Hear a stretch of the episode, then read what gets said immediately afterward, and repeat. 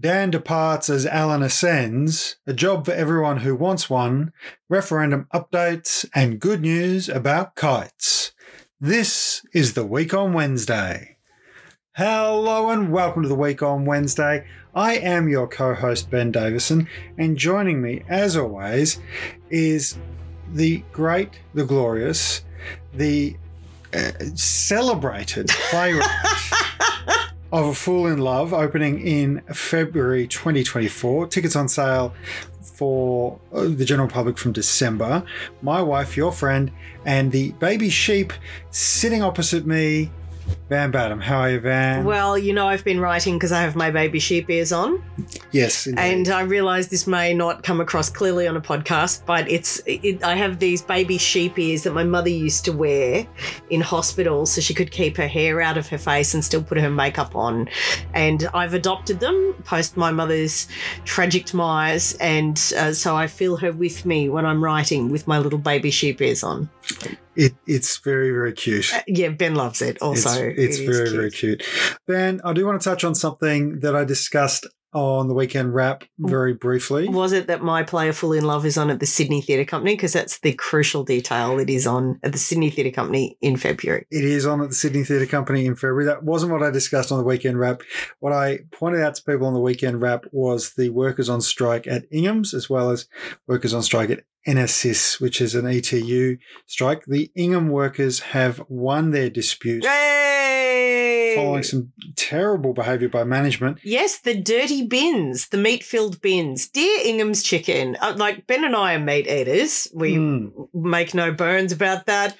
Oh, And I've got to say, Ingham, uh, your union busting tactics mean a boycott, but getting photos of bins full of chicken bit, rotting chicken bits that were put near where the workers were gathering to protest conditions was a very bad PR move. Well, thankfully, there'll be no need for a boycott because the workers have won pay rises, uh, in some cases of uh, nearly $100 a week, which is fantastic outcome, uh, and pay increases of, I think it was 5.2% the first year and 4% uh, in each of the following two years, as well as uh, caps on the use of labour hire, uh, more rights for casuals, an independent review of management practices. So some of those horrendous union busting tactics will come under the microscope, I am sure. But it is a fantastic outcome for workers who are often quite low paid, uh, who are often here on um, short term uh, visa arrangements or Mhm. unstable visa arrangements. And of course, often workers who are not necessarily um, with uh, language skills or other educational attainments that would allow them to move into other industries. By standing together, these workers were able to get the outcome they deserved, which was a decent pay rise, better working conditions, and better management. We knew that Ingham's would being very profitable. Their clients, Coles, Woolworths, KFC, McDonald's, very, very profitable. The CEO had a big 9% pay rise. The workers were really just asking for what was fair. They stood together. They were members of the United Workers Union and they won. Now, if you're wanting your fair share at work, you need to join your union as well. You can go to australianunions.org.au slash wow. That's W-O-W. Doesn't matter what sector you're in, there is a union for you. And I want to talk about some other really great union news because there's good union news all around the world at the moment. yeah. Uh, the writers won in America. So, screenwriters, television writers have been on strike five months Yeah. Of union action, uh, demanding a maintenance of their rights against the very, very powerful uh, Hollywood producers. Yeah, absolutely. And they won. And the streaming giants, yeah. And the streaming giants, they won. Yeah, absolutely. Um, which is what tends to happen if you join unions and take collective action is that you do get a seat at the bargaining table and you do win.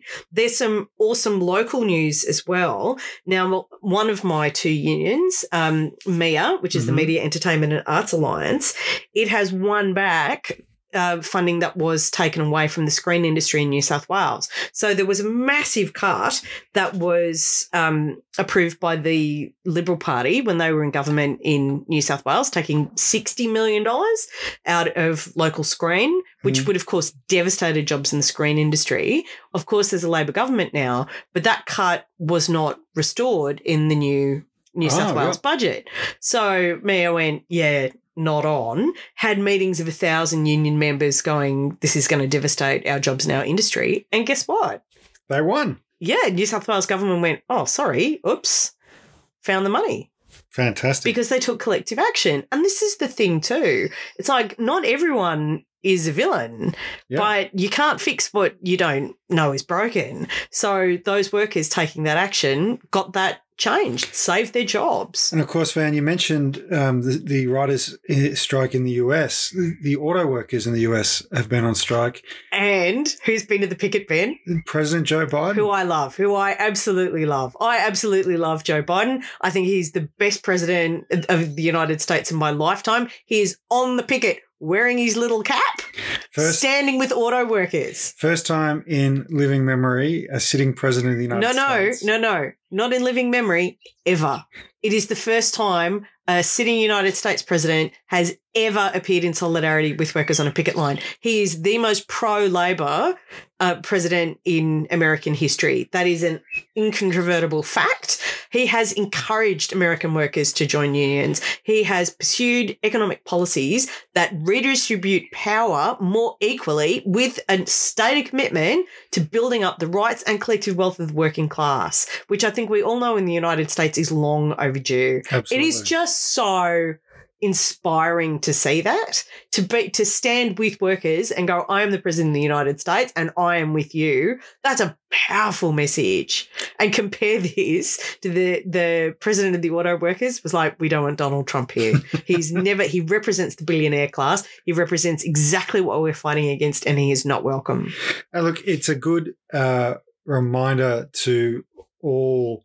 Uh, join a union to join a union and for all politicians that's standing with working people, working people are the voters. They're the voters get to the in Western democracies. Uh, you know, so look, that's just a very quick round. in his little cap It's Joe Biden in his little cap.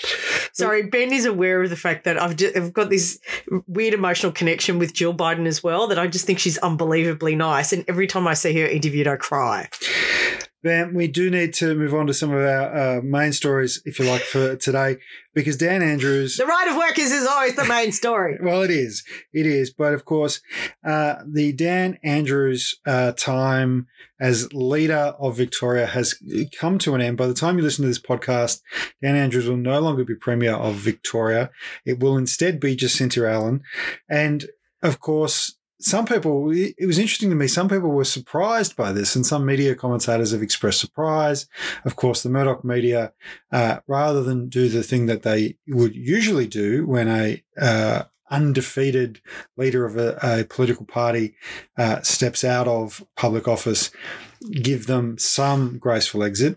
They have tried to pillory Dan Andrews, as they did throughout the entire time of his premiership. Very successfully, and by which I mean very successfully for Daniel Andrews. because right. if there's one lesson, and I say this to every Labor voter, Labor Party branch member, every Labor Party staffer, every Labor Party MP and union leader and union member who listens to this show, the full gamut of the Mm. organised Labor movement. I want to make this very clear. The triumph of Daniel Andrews winning in 2014 and then doubling down, increasing his vote in 2018, increasing his vote again in 2022. The secret of that success was that he did not do what Murdoch told him to do. He never cowered, he never bowed.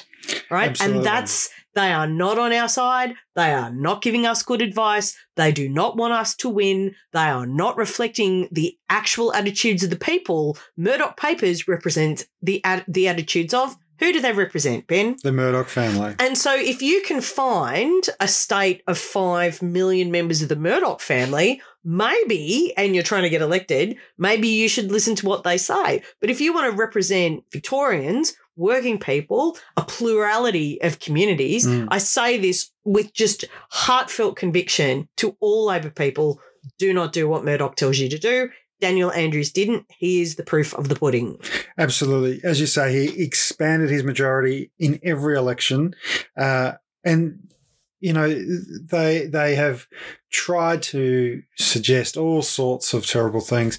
But when you look at what was achieved under Dan Andrews as leader of Victoria, putting aside, if we can, just for a moment, if it's possible, um, the fantastic outcomes that we had with COVID in terms of the low levels of fatality, the low levels the of avoidance of mass death. I Yeah. think during a plague, Now- avoiding mass death during a plague is actually quite an achievement. Absolutely. When we consider the high levels of infection that happen in places just north of the border, for example, uh, and the higher rates of uh, infection and disease and death as a result, well managed, right? There's going to be lots of commentary, I'm sure, about lockdowns and all the rest of it. There already is. But let's look at the core things that a Labor government is about. Unemployment rate in Victoria, 3.6%. The only Liberal state left in the nation is Tasmania, where their unemployment rate is 4.4%. The average wage in Victoria is $90,000 a year. In Tasmania, it's $78,000 a year. 72 level crossings have been removed and 39 train stations have been rebuilt. We have the Westgate Tunnel project, the Metro Tunnel project. These are due to be finished inside the next two years. 57 new schools have been built just since 2019, and another 20 more are to be opened by 2025. We have nurse patient ratios among the best in the country. We have sick pay for casuals, which has been expanded to include some of your comrades in the arts van. He has rebuilt the public service. Oh, yeah, there's like sick pay for playwrights now. yeah. I something I, as a playwright, just never imagined I would live to see, and I put that on my Facebook because obviously Mm. playwrights hang out. I mean, there aren't a lot of us. I mean, Mm, we all know mm, one another, and everybody was like, and people internationally was like, "How is this? What is this paradise you're living in?" I'm like, I know, right? Like we're actually and actors and dancers and all of these people covered. It's just unheard of. Well, to quote uh, the Secretary of the Victorian Trades Hall, Luke Hilakari, he Dan Andrews made Victoria the best place in Australia to be a worker, and quite frankly, I think we're increasingly getting back to Australia being one of the best places in the world to be a worker. And if the Senate can pull its thumb out of its ears long enough to pass the closing loopholes bill, we will get even closer to that reality uh, for the whole nation. But look, Dan Andrews undoubtedly will leave a legacy. 13 years as leader of the Labor Party. Uh, he was a minister under uh, Brumby and Bracks in those governments as well. Uh, nine years as Premier of Victoria. Of course, you and I met on the night he became, he won that election. Uh, and, and now, of course, we can't say that our love is as, as old as the Andrews government. Our love has outlived the Andrews government, it has darling. indeed. Isn't that beautiful? It has indeed. Yes, I full disclosure, I saw this ridiculously handsome man across the room at the party at Trades Hall the night that Daniel Andrews was elected. And I had just walked in through the big double doors of the old loading dock, which is now the CFMU bar. And I saw him and I went, I'm going to marry that man. And very fortunately, he was up for it. and we both knew immediately how funny. It so was. it's always been, we've always felt intrinsically part of the Andrews Labor government because that's when our relationship began. Indeed. Well, now, of course, we our relationship started all the way back when the Andrews Labor when Labor first uh, became the government of Victoria, They've been together so long, you know, they've been together longer than Daniel Andrews was Premier of Victoria. And now we move into a new era as Jacinta Allan uh, Alanism. becomes uh, premier. Uh, she was elected unopposed, of course, Bendigo based. Despite that, uh, as a Ballarat person, Get over it, Ben. it's really good to see another person from the regions uh, take the top job. Dan- It is. It's fantastic. Dan Andrews was originally from regional Victoria. Jacinta Allan, not just originally from regional Victoria, but obviously lives there. 24 years in the Victorian Parliament, uh, the youngest ever female parliamentarian in Victorian history, only the second woman leader ever to lead uh, Victoria. These are fantastic achievements in their own right. Uh, Jacinta Allan has talked about continuing uh, the projects, not just the major infrastructure projects that were begun under the Andrews leadership, but also continuing the progressive social policy, which we know Jacinta Allan uh, has been absolutely at the core of for such a long period of time as well. These are this is a fantastic transition. Um, it's always hard to say goodbye to a leader like Dan Andrews, someone who was so comprehensive in his dominance over those billionaire and corporate owned media Oh, interests. So good. So good. I mean, he had a clanger just the other day about Peter Dutton. Uh, if you get a chance to see it online, it is it's just such a beautiful Andrews moment to go out on where he was asked apparently Peter Dutton's been in Victoria and um and he was asked, Oh, what do you think about Peter Dutton being in Victoria? And this is the best I can do. Oh well I don't I'm not that interested in Peter Dutton being in Victoria. I mean, good on him. I mean, I suppose he needed a map to find it. I'm glad he got over his fear of some of the frankly idiotic things he said, untrue, idiotic things he said about being fearful of coming to Victoria. Good on him. And then he, and then you can see the guys behind him start to laugh, and they're all in suits and they're trying to keep it in.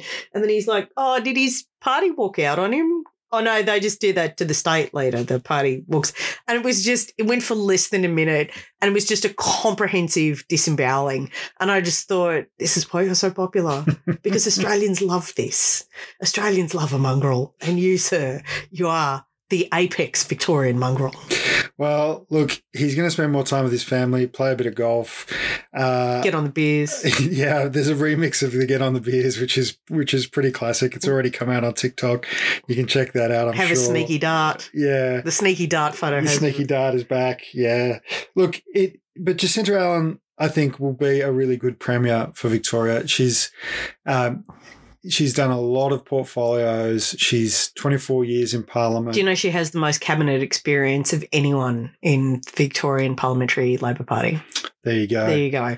Oh, she's pretty good. Like she's across it. And I think it's fantastic having a premier. I do really think it's fantastic having a premier from Bendigo. Um, because so like the old the old days of Melbourne versus everybody else are over. Mm. And we have quite an integrated economy and s- like there has been so much movement to the regions they are changing uh, you know our industries are changing the kind of work we do out here is changing and the need for housing has you know pushed a lot of people out of melbourne Mm. and into the region. Certainly, one of the reasons why, I mean, obviously, family reasons with us coming back to Ballarat, but being here was partly an economic decision. Yeah. You know, like, and, and those kind of new insights into what a modern, real Victoria looks like and what the challenges of the state are, I think it's fantastic to have someone from the regions in the Premiership. Couldn't agree more. And of course, you know, Bendigo seats are both Labor, Ballarat seats are all Labor, Geelong seats are Labor. Uh, the regions are Labor. We we live in a in a Victoria where the the the red wall is not doesn't stop at the metro edge. So it's really good to see that our premier will be a regional Victorian. Who speaks to our experience and our values? Indeed. Um, How cute is this dog? Tell everybody how cute the dog He's is. He's very cute. He's asleep on our knees. Uh, and of course, Ben Carroll uh, is has been elected unopposed as deputy. Uh, most recently, the transport minister, uh, Ben Carroll, uh, a bit like Dan Andrews, um, hasn't been afraid to fire back at the media uh, with when he feels that they've been particularly slanted or unfair, uh, as he did recently around some issues regarding Myki and the public transport system. So it'd be interesting to see how that plays out. Of course, today there was all of the you know Byzantian uh, backwards and forwards around who was going to run for leader and who was going to run for deputy, and the media speculation, which goes a bit off tap and a bit uh, into the realms of fantastical fairyland. It is always so interesting. Like the Australian Labor Party is not difficult to understand, except if you're reporting on it, apparently. Like Ben and I always have a laugh when we see some of the supposed insights of the media class. And bless my colleagues, like I, I do I do understand that journalism is an incredibly challenging job. Mm. I do also understand that the work of a journalist is 10 times what it hmm. was even 10 years ago. The amount of copy that you have to file, the kind of multimedia pressure that you're under, all of those things, I do understand it. But it, I think it's just a socialization division that Yeah. they really don't have any idea what the Labor Party stands for, what its internal dynamics are, who the factions are, who controls what, where the influence comes on. The relationship with the union movement is always sort of underestimated, which is interesting when you consider the word Labor in the in the name. There does always seem to be this idea that somehow or another the the the, the labour movement or or unions or organised workers uh, are a lobby group or a special interest group, and and this complete. Uh, I don't know if it's willful blindness or or just Poor socialization. Yeah, poor socialisation, I guess. But it, it, you know, it is the Labor Party, and it was formed by unions to represent the interests of working people. Uh, and you know, I mean, that's how Jacinta Allan describes herself as the daughter of workers. You know, this is this is the kind of uh, party that we have. It's the kind of leaders that we want, and and it's a lived experience. Now, there's going to be I- people who bag that and criticize that for either being kind of you know, oh, it's it's in the pocket of unions. Well, unions are the largest uh, membership organisations in the country. Uh, they represent workers like the workers at Ingham's. Uh, And they the are workers made up in of the the film workers. industry, you know, like Yeah. all of these different people. I mean, th- this is expectation that you're supposed to be ashamed of being working class or ashamed of being a union member or ashamed of where you come from. And it's like, friends, we're really proud of where Yeah. we come from. And We actually love the culture of working and people. and the and the aspiration of the Labor Party, and it goes to our, our next story, which is about the new um, employment white paper as well, is is that the Labor Party, the Labor movement exists to improve the lives of working people. It's not to um, trap them in a life of never-ending grind and servitude. It's not to uh, it's not to somehow revel in the idea of disadvantage. it's, to celebrate the dignity of work and how absolutely awesome it is to make things. Yeah, and to and to remove disadvantage uh, wherever we find it, particularly when it is imposed on a on a class basis or a racial basis or on any basis really that is discriminatory against working people. And that's so fundamental. And this is what I mean. There'll be people on the right who go, oh, Labor and the unions too close. We're seeing a bit of that around the closing the loopholes bill, you know, big business. Labor and the unions are too close. There's- oh, I guess I'll have to change their name. That is the stupidest thing I've They're, ever they're heard. squealing about that. Of course they are. And yet, Peter Dutton, his whole electoral strategy, and this will be relevant to other parts of this conversation, he genuinely believes there's this mysterious vote out there that no one as yet has been able to find uh, for the Liberal Party as the party of workers, which is really interesting because I know a bit about the history of the Liberal Party, and as far as I understand, it was founded by the banks. well, we have to be very clear that the Liberal Party does not support the closing loopholes bill. no, we want which- you to fall down as many loopholes as possible. which means it does not support $9 billion of money that should be going into wages over the course of the next, uh, I think it's the next 10 years.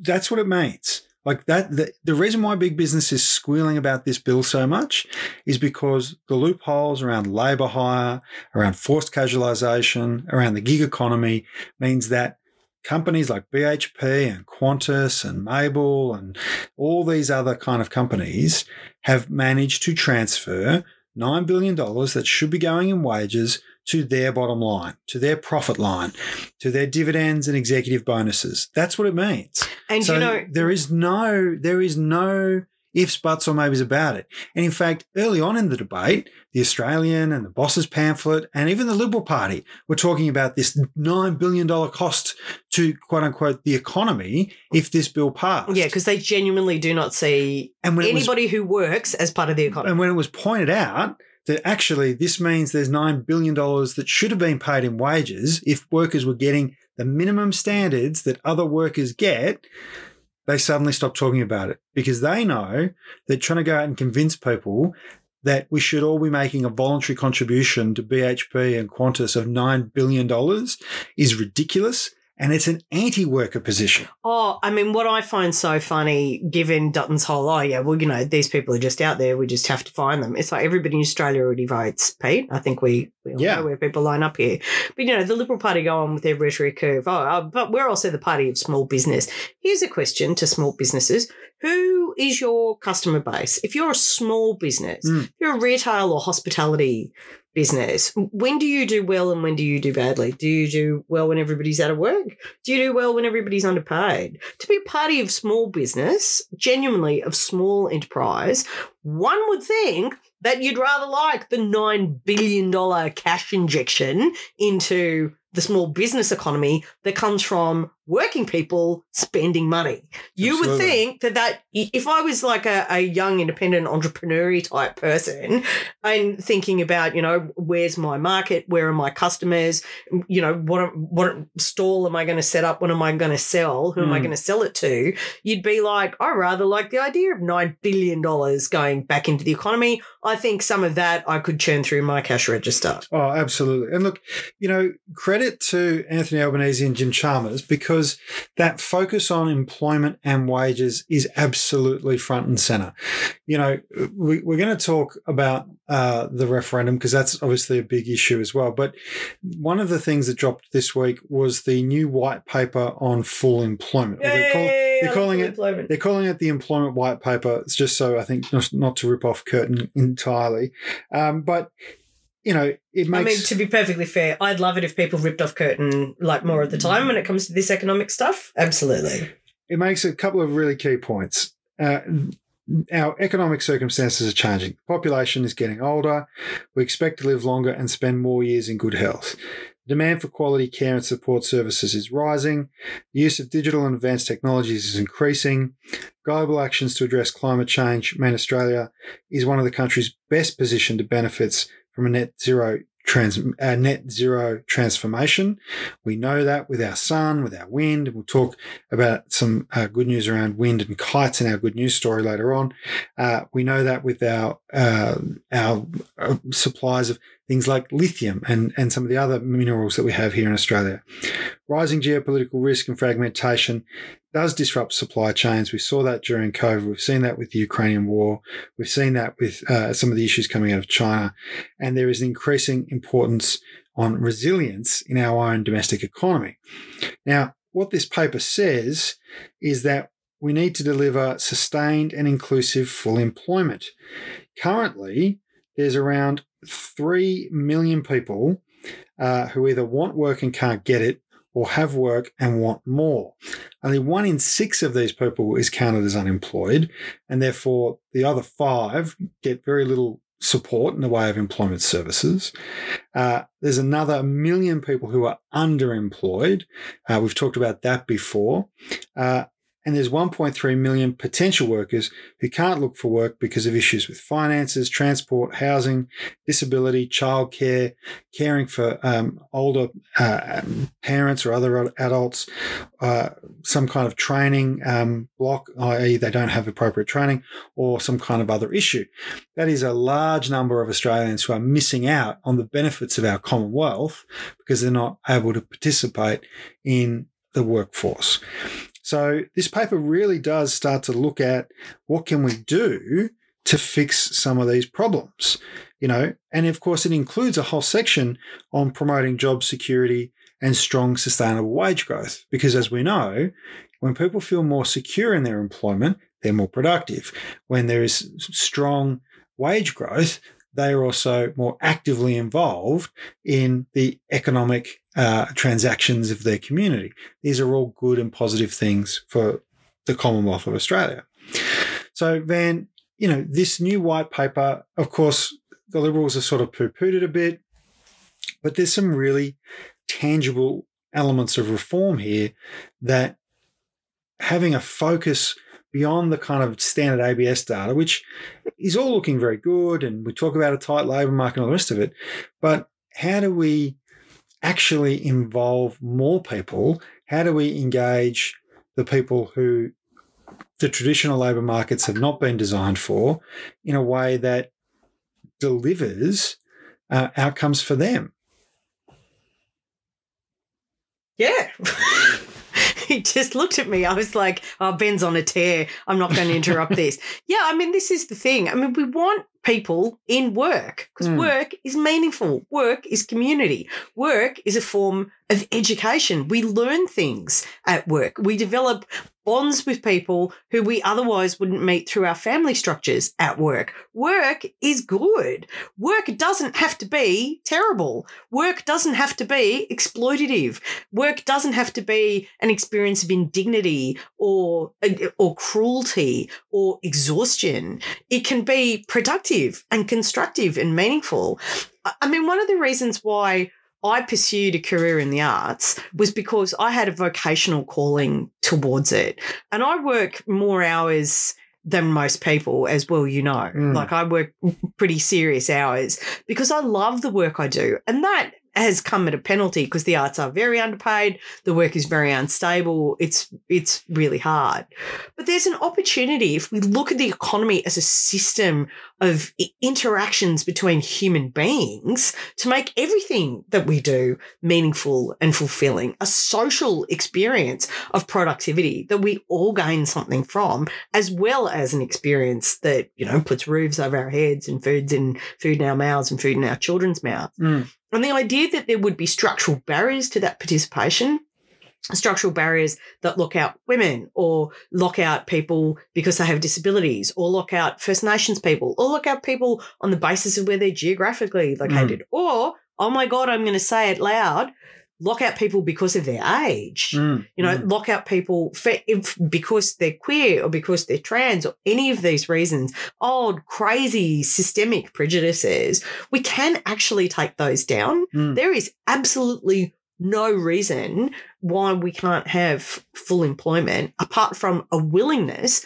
to accommodate people in employment. Well, I mean, it's really it's really uh, important. I think we acknowledge that the the union movement has backed an ambition for zero involuntary unemployment. Um, the the, the paper does include 31 broad reform dir- directions and nine new policy initiatives.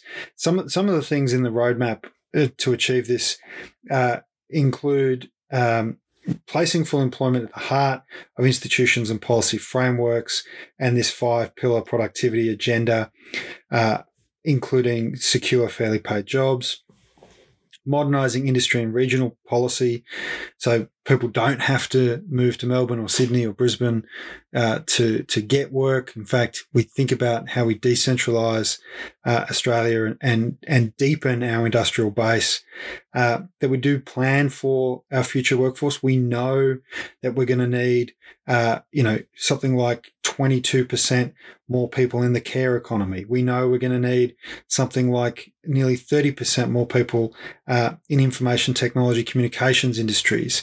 Uh, that requires a focus on building skills. So, of course, broadening access to foundational skills, uh, affordable quality early childhood uh, education and care, improving school outcomes. And this comes back to one of the campaigns that I've been working on with the Australian Education Union, and I know I've promoted on the show before, but the For Every Child campaign. Less than 2% of our public schools are fully funded to the level they need to provide support for every child based on need. That has to change. This white paper makes it very clear. Education is foundational to having a fully employable uh, society and population and giving people the access to participate in those things. Investing in skills, tertiary education, and lifelong learning. You and I have both benefited from lifelong learning at different points in our lives. I can't get enough formal education. It's true. Ben despairs. I'm always running off to do another course, another subject, or another degree. I'm just like, just can't. I love having a full brain. Indeed. And, And when my brain starts to leak out a bit, I go back in formal education and I fill it all up again. and I'm statutorily obliged to continue my professional development for various reasons. so I will continue to do that. But it is important because the idea that, you know, uh, I'm sure there are some people still, possibly more towards the end of their career than at the start, who have uh, only worked in one place doing one thing, but that is not the experience of the majority. It won't be the experience of generations to come. Did you know the average Australian changes careers seven times in their life? Changes careers, not even jobs, but careers. I mean, that's a huge. I don't even want to think about how many jobs I've had. It's a huge number of jobs. That means we need new skills. We need capacity to upskill. So having that focus on on skill development, tertiary education, so important. Reforming the migration system. You know, we've talked about this a lot over the years. Um, we've been doing this show for years now. Can you believe it? Uh, but we've talked about this a lot that we want people to come to Australia who want to be part of this country. That doesn't mean abandoning all of their beliefs or culture or any of that. It means coming to Australia to build their life here, uh, to share those things with the rest of us. Yeah, and to engage our democratic institutions and our democratic values. What we don't want is we don't want employers, individual employers, being able to cherry pick people out on short term, uh, short term visas and exploit them and exploit them and leave them with no recourse, but to do sometimes quite horrendous things in order to be able to generate money to send to their family uh, in their country of origin. So, reforming that migration process so that people can come here, build lives here, be part of our Commonwealth, which is a multicultural, diverse population of people. Ben is bringing Commonwealth back. I, I'm all for Commonwealth. I think it's an important word. It's right there in our constitution. It's on our coat of arms and we should, we should embrace it. We should get with it. Uh, and of course, building capabilities through employment services. As I mentioned before, five out of the six people who would like more work have no support to access that work. Building up employment services so that we move away from the Howard era model which we still have in many parts of this country, really, of an outsourced, privatized, for profit system that effectively is about delivering shareholder outcomes and, and executive bonuses, really at the expense of people who need support to find work uh, and totally excluding people who would like some support to find work. Yeah. And as a person who's been through that system, because I, I mean, obviously, I'm in the arts, I have had periods of unemployment. Mm-hmm. I uh, I have been through the privatized job network system and it was awful. It was completely demobilizing. Uh, I got so distressed when I was in that system that I ended up being transferred to the DSP because I'm very open about the fact I have major depressive disorder, Mm. post traumatic stress disorder, and apparently also ADHD. So I'm three different flavors of bonkers, everybody. I, I didn't know about the ADHD at the time. But the issue is that, I mean, that system was so punitive and cruel and impersonal and unfulfilling and not actually particularly interested in helping me find work either Mm. because the, the money is paid to just sort of churn you through the system. I mean, there are horrendous stories that have come out in various reports and investigations about how people get treated in those job networks Mm. as just essentially expendable to a corporate bottom line. And my experience with them was so bad that my mental health worsened. Mm. Like, we're not making it up about unemployment you know, leading to physical debilitation because it does. I've had that experience myself. And when my dad had his bouts of unemployment, he had it himself. Well, it is. I mean, it's it's really stark. There's some information that's come out that six percent of time uh, in the employment services, the staff spend thirty six percent of their time doing paperwork, uh, and they spend as little as thirty minutes a fortnight uh, actually engaging uh, with people. Oh, the outcomes are shocking. So, you know, these are billions of dollars of, of, of quote unquote taxpayer money from our Commonwealth that goes to these Bringing it that back. goes to these providers. And we need to see better integration, more coordination, more cooperation uh, to support people into fulfilling ongoing secure employment uh, that have opportunities for wage growth and development. I apologize for getting quite upset. It's quite a visceral memory, uh, that Yeah. job network experience. And a lot of people do. Like we see it online. You know, every day you can see online people who are who are being trapped in this system, who feel incredibly despondent by it. You know, I've had periods of unemployment myself. I've had periods where I've worked with people in unempl- who are unemployed, um, not as a job network provider. I should be very clear about that, but through uh, emergency relief and other programs, and it is incredibly difficult for anybody who's involved in it. And I don't want to diminish that in any way. Uh, but we do need structural reform to deal with it. We do need to support policies that will get us there. It's not a magic wand solution. This employment white paper is not suggesting there's no there's a magic silver wand. bullet. I mean, these are intersectional policy challenges. And they require different investments in different parts of the economy and different parts of the country in order to get right. Being unemployed in Wollongong is very different to being unemployed in the inner city of Sydney. Being unemployed in you know, uh, uh, Gisborne is very different to being unemployed in Bustleton. Like, Mm. it- Australia is a big and complex place where barriers to employment are different based on where you live, what age you are, you know, you know what experiences you've had, whether you've had access to education, you know, what your cultural context is, what your care arrangements Mm. are. And job networks have no investment in dealing with any of those things. No. No, job network providers aren't sitting down going, God, we've really got to do something about patriarchy. I mean, that's. Yeah, No. should we query our own internal ableism? How are we processing our prejudices towards age? I mean, that's not what they exist for. No, it's not. And I think, you know, the, By the way, everybody, that's what governments exist for, just in case you hadn't got them. That's actually what government exists for. and and it's interesting to see when you think about some of the Albanese government policies, the, the policies around uh, the gender pay gap, which is, of course, decreased under uh, the Albanese government. The policies that Bill Shorten is introducing in through uh, the NDIS to try and increase employment outcomes for people with disabilities. Uh, we're seeing uh, increases right across the board, really, to try and overcome some of the barriers. The paper makes this point as well around how to overcome the barriers to employment so that groups that have traditionally missed out or been discriminated against uh, are not discriminated against anymore. That we do move forward as a country, that we unlock the potential and the productivity that is is being left behind so that people can enjoy the, the prosperity of, of our commonwealth. It is a really important part of, of the white paper. And that's why I think having it as a core pillar, as a central part of government's focus.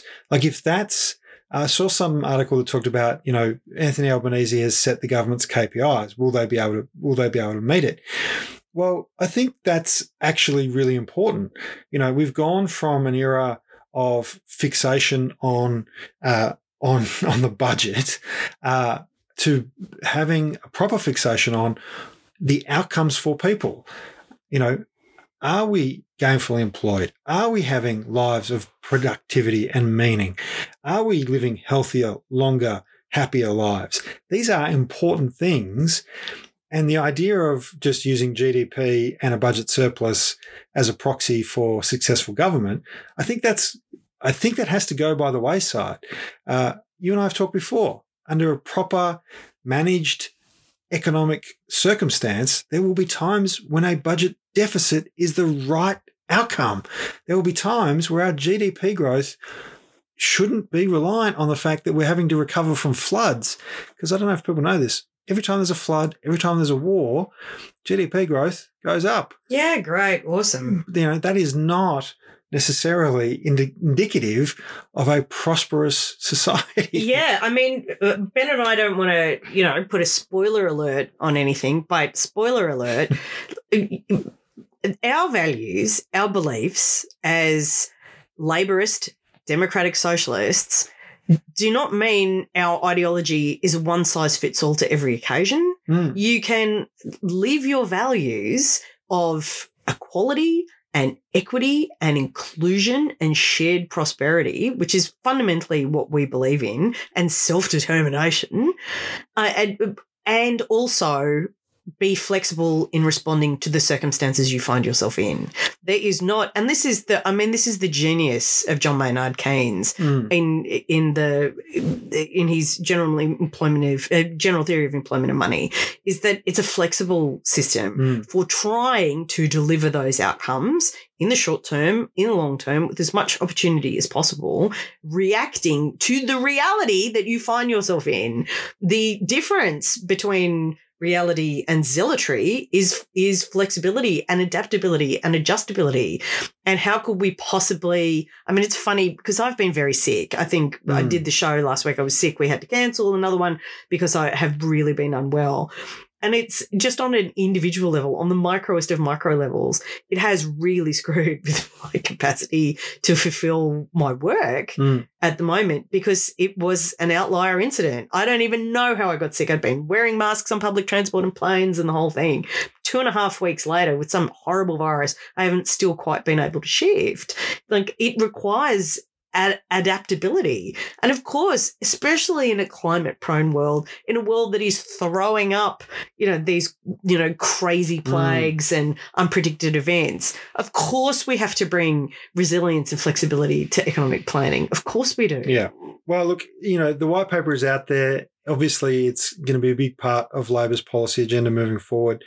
But Van, one of the things that is very much front and center of the political debate, of the media discussion, uh, although 30% of people apparently still are undecided about how they're going to vote at the referendum, is of course the referendum itself, the referendum to uh, insert recognition of Aboriginal and Torres Strait Islanders as the First Nations people of Australia in the Constitution and to enshrine uh, an advisory body called the Voice uh, into the Constitution. Noel Pearson was at the press club today. Uh, basically calling uh, for the unity of love, uh, that we would uh, move forward on that basis. Uh, you know, postal votes have started arriving. Some people who've applied for those have started to receive them. Pre poll has opened in remote communities, I understand, and will open nationwide next week. But interestingly, you've got an article out today that talks about the disinformation that's been going around in the campaign. And it comes, I know you've been talking about this for a couple of weeks, and I know we touched on it I'm just going to keep talking about it because it's an air war and it is entirely coordinated. And and you know, Anthony Albanese made this point. I think it was yesterday uh, as well. In fact, in some of the things that you've been saying, I heard repeated in in his uh, in his reaction to the question about uh, misinformation and disinformation at this at this press stop. I don't even know where the press stop was, but he he made the point that this is not about a UN takeover. This is not about people losing their backyards. It is a very simple set of questions, uh, and it is a very small change to the constitution that has repercussions for 3% of the population feeling more included and having greater say over policies that impact them, and very little to no repercussions for the 97% of Australians who are not Aboriginal or Torres Strait Islander. No, I mean this is the thing. The voice is very simple. It's very simple. It the idea of putting the voice in the constitution is because we've had equivalents of the voice before, and for the past fifty years, every government has created an, an advisory of Aboriginal and Torres Strait Islander people, and then the government's changed, and the next government has smashed it to pieces, losing institutional knowledge, displacing staff, you know, and then we all start all over again. It's one of the reasons why the problems around misdirected programs and waste have not stopped. Yeah. So putting into the constitution means it's genuinely independent and it means that it's not subject to party political will. Because obviously change of government, changing parties, change priority. But it will be subject to the laws of Parliament. Of course it's subject to the And laws it of says that in the question. And it says that in the question. The only thing the voice will be empowered to do is to make representations to government. Yeah. And just so people are very clear about what representations are, that's having meetings, Yep. giving briefings, attending other committees, writing papers, doing a bit of research. And if that sounds boring to you, welcome to the wonderful world of government policy. That's how it's all done. And for people who are freaking out about feeling excluded by the idea that, uh, you know, a small panel of Aboriginal and Torres Strait Islander people will be talking about research papers and development outcomes and, you know, anything Yeah. to do with their communities, I, I went through a list of government agencies that already exist the other day, and it is shocking that there isn't something like The Voice already. Because do you know we have a uh, like a Norfolk Island Authority? Yeah, yeah. Yeah, that's a government that, Yeah. exists, and a I commissioner for Norfolk Island. yeah, they, they've yeah. they've got a title like the administrator of Norfolk Island. Yeah, yeah. No one is losing their marbles about the UN taking over Australia because there's a minister for Norfolk Island. The vast majority of Australians are not Norfolkian. Yeah. Right? We are not, we have no relationship to any of the main characters in the Bounty movie. and yet, I mean, that exists. I also found the Eye and Tissue Authority. Yeah. Did you know that exists? Uh, I think I was vaguely aware of it. I have glasses. You have glasses. Yeah. I didn't know it existed. Here's a question. There's an egg council. There's an egg council. Yeah, yeah. Of course there is. yeah. Yeah, then there's the film classification board. Yeah, yeah. Yeah, is everybody uh, does everybody feel I excluded I think there's one, one? for pork as well. Uh, the pork board, Yeah, well, I think, I, don't know if it's called the Pork Board, but I think it's like the Pork Industry association, the. Porcine Meat Products Association, like uh, agency or Agency, authority. Yeah, authority. It is. It's authority. amazing. Like the full gamut of government, I've got to say, is kind of incredible. Yeah, But you can no look one, all these up. You know. yeah, There's a oh, website. yes, there is Yeah, a yeah. website. It's all. It's quite transparent. Because this is the other thing for all the people like, oh, there should be an audit. All of this is audited. Anything that comes under the remit of government has to be audited.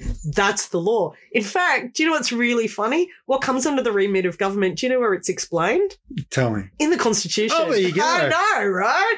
It is crazy. Do you Mm. know we can't have a rent freeze because it's actually Against the Constitution. it's against the Constitution. The federal government does not have that power. Federal government does not have the power over prices. It is amazing when you find out that is true if you actually read the Constitution, as opposed to randos on the internet who are providing you with completely unsourced speculation that they're claiming to be true when it is not. So I obviously, when I started posting about the voice two weeks ago and I shared some Wil Stracke videos. Wil Stracke, mm. amazing TikTok commentator, really good friend of ours. If you're on TikTok, she's unmissable. She made some really great explainers about the voice and about its context and the rest of it. And I talked about last week about how I just got totally flooded with disinformation content and it was really hostile and really aggressive. And I explained that the reason why that happens is to intimidate people from being loud and proud Yeah. about the voice. And I have since heard this from so many pro yes people that they keep getting hit. And this is the conspicuous part with the same talking points. Yeah. It's the UN, it's divisive, it's somehow racist. We should just forget the past. And the words are the same. yeah. And I obviously block these people instantly because I have learned you're not there to fact check disinformationists. Yeah. Right? That doesn't help anyone. That doesn't actually help people who don't know. What helps people who don't know what's going on is blocking disinformationists and getting disinformationists out of view so people can look at the facts and make up their own mind. All right? It is not restricting someone's freedom of speech to not host disinformation on your own platforms and to not engage in a in, in a Yeah. conversation with a disinformationist. But I also, because I have this habit of doing this, as well, you know, I made notes about the accounts that I was being attacked by. Mhm. And then I compared them to a lot of accounts that I encountered during my research for my QAnon book. And what did I discover, Ben? I imagine there's quite a bit of crossover. Oh my God, the same people, the same names, the same accounts, the same accounts that are curiously lower detail. And of course, I'm on TikTok now. You can Mm. check out my, you know, very amateurish videos there. Week on Wednesday is also on TikTok. And the Week on Wednesday is also on TikTok, as well, you know. Um, the dog is now treading on me and it's very cute. And I noticed some very interesting things about the attack accounts I was getting on TikTok. They were accounts that had never made videos, Mhm. which is very interesting on a video platform. And they had maybe 20, 26, maybe 30, maybe 40 followers. And all of those followers were AI generated pictures of very pretty girls. Right. Yes. So there are a lot of locked accounts that turn up on Facebook, and you don't actually have to delve very deep to see that this is a coordinated effort. Mm. And of course, this is just my observation Mm. that this is happening. We also know that absolute porkies have been told by Sky Oh, absolutely. Absolute porkies. So if you've heard the one that the Uluru Statement is secretly 26 pages long, what are they not telling you? Well, the, the, the Uluru Statement is one page. In fact, you can see photographs of it. It is one page with signatures on it, Yep. proving that it is only one page. It is one page. The 26 pages was disinformation spread by Peta Credlin, who, of course, um, cited notes that were taken from community consultations. And let's remember, more than 30,000 people were consulted in the process of the voice, which is how we know that it's representative of a common position Hmm. agreed by consensus through ab- Yeah. within Aboriginal and Torres Strait Islander communities.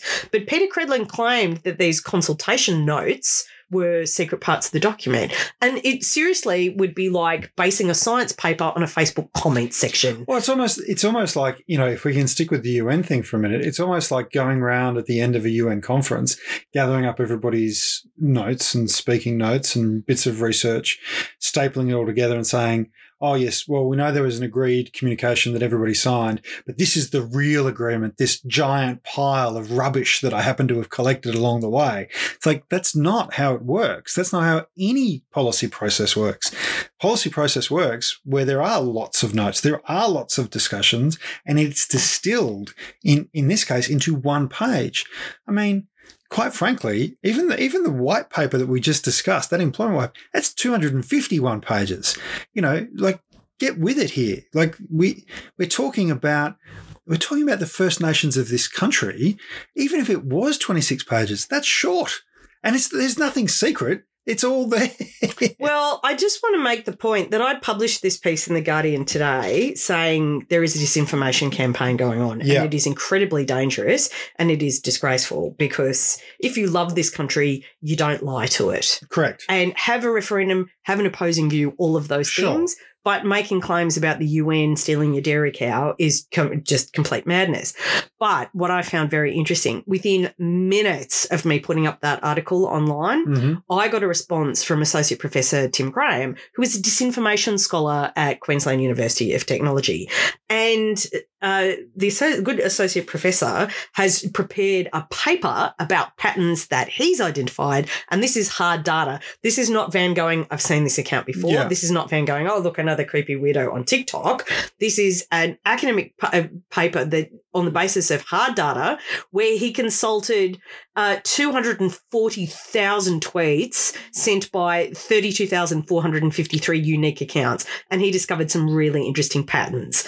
Um, the hyperpolarized discourse on Twitter is marked by misinformation and conspiracy theories stemming from vote no campaigners and further amplified by attempts to criticize and fact check it from the voice camp, from the yes camp.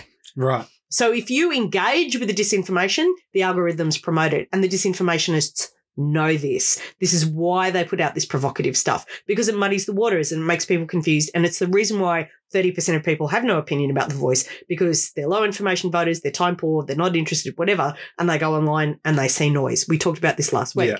More notes from the associate professor. Uh, racial division and hidden agenda narratives have been promoted by elite actors, and he's talking specifically about high influence Twitter users from the No Camp, and of course, specifically, and I'm quoting Sky News Australia, emerging as a significant influencer, amplified by both sides. Amplified by yes, people going, that couldn't be right. No, no, this is terrible. Don't do that. Don't engage. The No campaign displays a significantly greater proportion of suspicious accounts. These are my friends with their AI generated girlfriends who are telling me I'm fat all day. Vote No arguments, engage in trolling and sharing discriminatory content, and spread conspiratorial narratives. Overall, our findings reveal a media ecosystem fraught with confusion, conspiratorial sense making, and strategic media manipulation.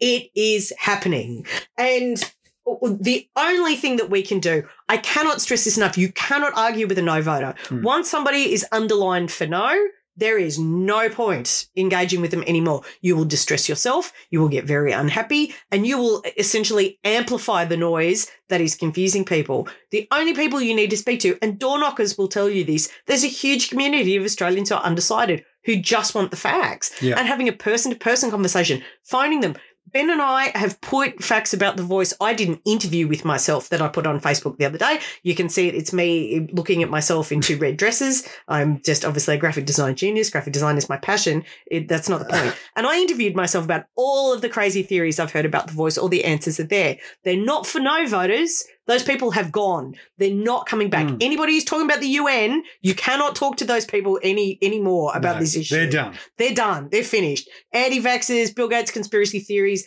the BlackRock and Vanguard conspiracy theory about how two investment Yeah. firms are uh, pro-voice because some reason it's all a bit it's all a bit loose. Yet you can't talk to them any, about this anymore. Talk to them about cake or surfing or whatever, but not theirs.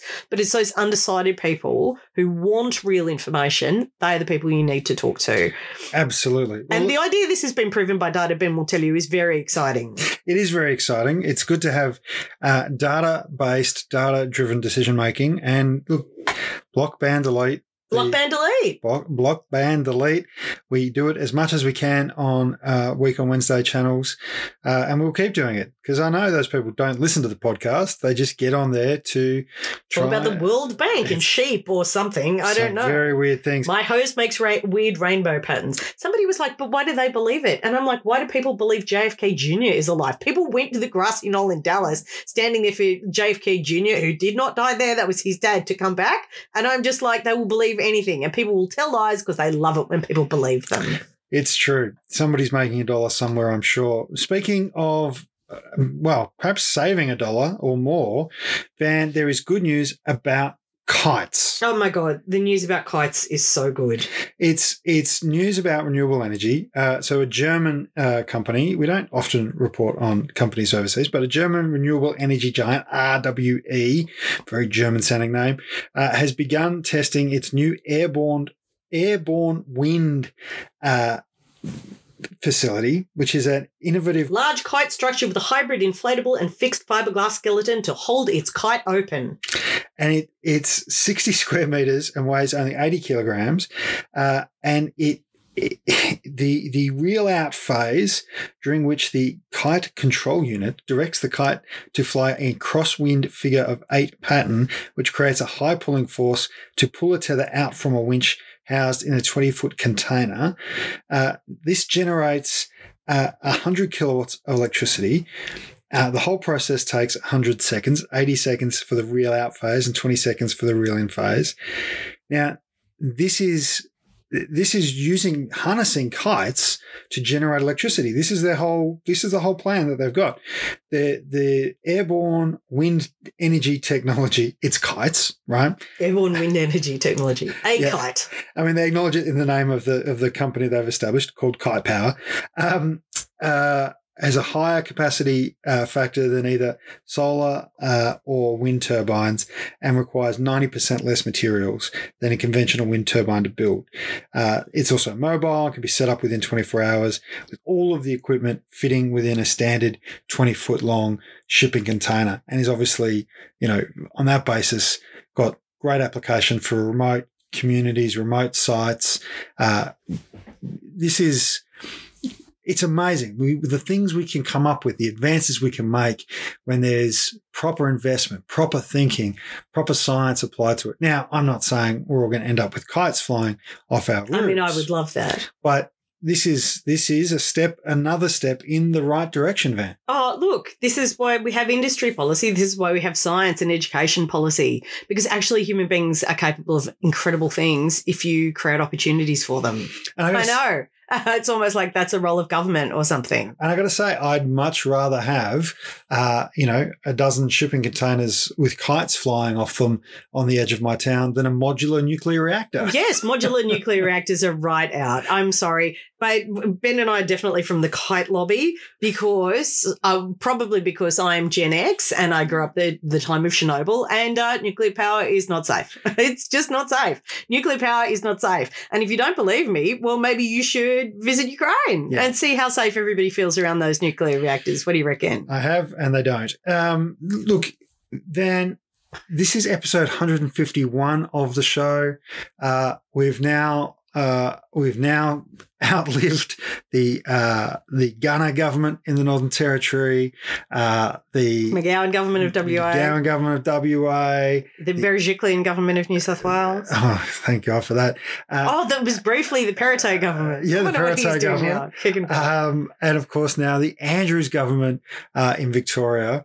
Uh, thankfully, uh, all of those states still have Labor governments. Yay! But, you know, and can I just say that Chris Minns' social media presence is so wholesome. You've never seen a man more happy to be premier in your life. It is hilarious. It is genuinely like worth checking out.